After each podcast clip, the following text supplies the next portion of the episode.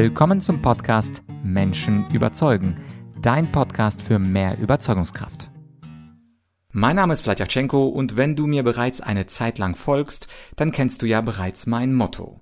Die Qualität deiner Kommunikation bestimmt deinen Erfolg.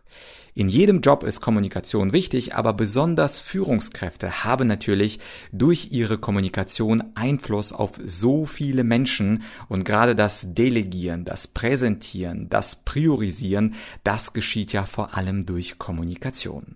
Und weil gerade Führungskräfte von guter Kommunikation profitieren wollen, habe ich mir spontan gedacht, schreibe ich doch mal ein kleines kostenloses Büchlein, ein E-Book mit dem Titel 55 Rhetoriktipps für Führungskräfte.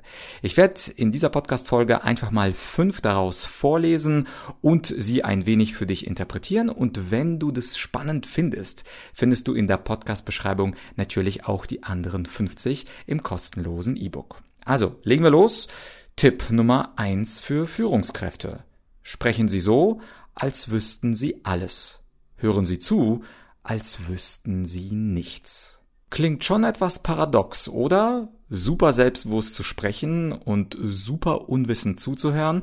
Aber wenn man diesem Satz eine Chance gibt, dann wirst du erkennen, wenn du präsentierst, dann lenkt unsichere Körpersprache, unsichere Stimme, ein unsicheres Gesicht ab von deinem Inhalt und die Mitarbeiter, die Kollegen, die Geschäftspartner werden denken, ja, diese Führungskraft, dieser Mensch ist nicht überzeugt von dem, was er da sagt. Und sie werden dir leider weniger glauben, auch wenn du selbst daran glaubst, aber es eben unsicher vorträgst. Deswegen sprich so, als wüsstest du alles. Gleichzeitig aber, wenn du Informationen empfängst, dann hör zu, als wüsstest du nichts.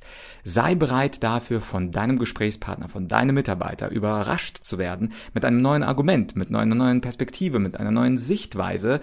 Wenn du super, super selbstbewusst zuhörst und sowieso denkst, äh, du hast die Weisheit mit Löffeln gegessen, dann wirst du möglicherweise die entscheidenden Argumente deines Mitarbeiters, deiner Mitarbeiterin überhören und damit kannst du den Laden nicht so erfolgreich leiten, als wenn du die guten Argumente der Mitarbeiter auch aufsaugst. Deswegen sprich so, als wüsstest du alles und hör zu, als wüsstest du nichts.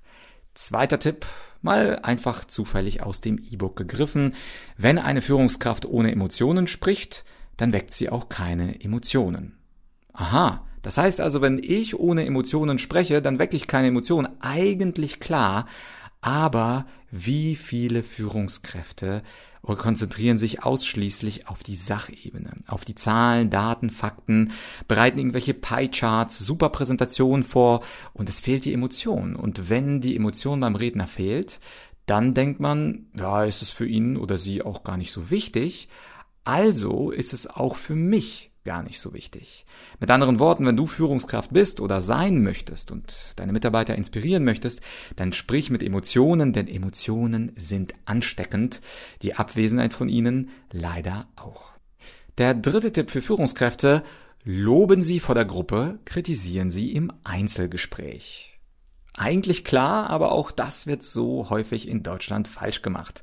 Dass man auch vor der Gruppe kritisiert als Führungskraft und die meisten Menschen haben ein großes Problem damit, ihr Gesicht zu verlieren vor dem Team. Deswegen Kritik bitte im Einzelgespräch. Dafür bist du ja Führungskraft zu kritisieren. Ich sage ja nicht, du sollst nicht kritisieren. Selbstverständlich Konstruktives Feedback ist da das A und O, aber bitte nicht vor der Gruppe, denn gerade Menschen mit einem durchschnittlichen bis schwach ausgeprägten Selbstbewusstsein nehmen es dir als Führungskraft übel, wenn du sie vor anderen platt machst. Rhetoriktipp Nummer 4. Ihr Optimismus als Führungskraft ist ansteckend, Ihr Pessimismus aber auch. Und auch hier, ähnlich wie bei Emotionen, natürlich schauen die Mitarbeiter auf die Führungskraft hoch. Natürlich ist die Führungskraft in gewisser Weise der Mensch, dem Mitarbeiter folgen sollen, folgen müssen und hoffentlich auch folgen wollen. Wenn aber die Führungskraft schon selber pessimistisch ist und glaubt, nee, das wird nicht funktionieren, dieses Projekt ist zum Scheitern verurteilt oder selber darüber spricht, dass das eigene Unternehmen möglicherweise schlecht aufgestellt ist, dann demotiviert das die Arbeitnehmer, die Kollegen.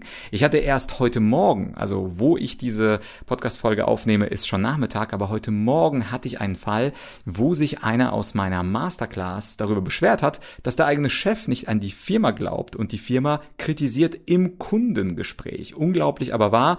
Und mich hat er gefragt, ja, was kann ich denn da machen? Soll ich dann meine Führungskraft dafür kritisieren, dass er die Firma kritisiert vor dem Kunden?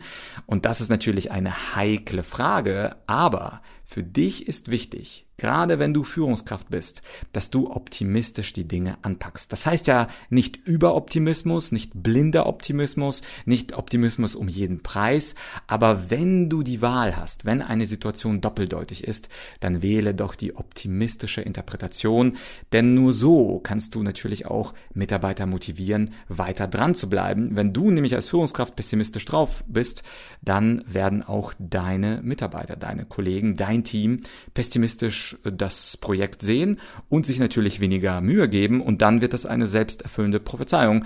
Die Mitarbeiter arbeiten nicht so intensiv daran und genau deswegen wird dieses Projekt dann auch scheitern.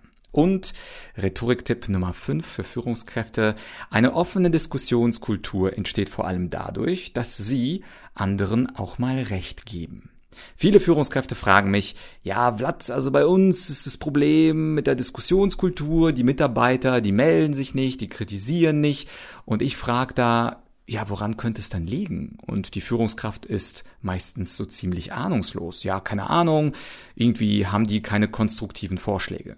Und da, glaube mir, Menschen haben immer Verbesserungsvorschläge. Im Privatleben, im Geschäftsleben, die Mitarbeiter, die sich mit der Firma, mit dem Team, mit den Projekten auskennen, natürlich auch. Wenn sie nicht offen mit dir diskutieren, heißt es, dass du eine Diskussionskultur der Angst geschaffen hast, als Führungskraft. Denn du bist als Führungskraft natürlich für die Diskussionskultur im Team verantwortlich. Der einfachste Weg daraus ist, dass du anderen, dass du deinen Kollegen, deinen Mitarbeitern auch mal Recht gibst.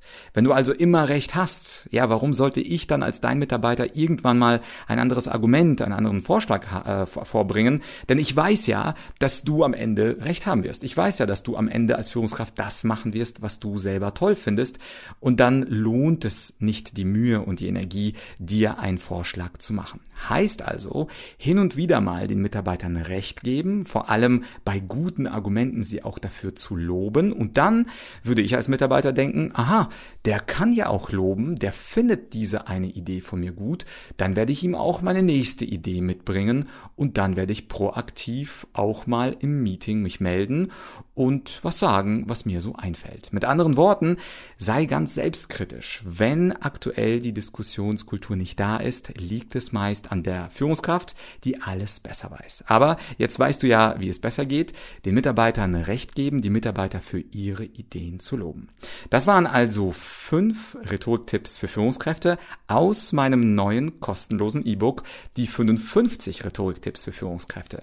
Wenn dich das interessiert, wenn du vielleicht Führungskraft bist, oder bald Führungskraft werden möchtest oder ganz allgemein wissen willst, wie sollte man es denn eigentlich richtig machen, dann findest du das gesamte E-Book, also die ganzen Tipps in der Beschreibung dieses Podcasts. Klick da drauf, lade dir das E-Book herunter und sei eine sympathischere Führungskraft und wisse, wie du idealerweise mit deinen Mitarbeitern zu kommunizieren hast. Ich wünsche dir dabei natürlich viel Erfolg und wir beide hören uns ziemlich bald in diesem Podcast bei Menschen überzeugen. Ach so, und übrigens, falls du jemanden kennst, der sich gerade für Kommunikation interessiert, der vielleicht seit kurzem eine Führungskraft ist, dann leite diese Podcast-Folge oder den Link dazu einfach per WhatsApp, Telegram, E-Mail oder wie auch immer an diese Person weiter. Ich bin sicher, die frisch gebackene Führungskraft wird es dir danken.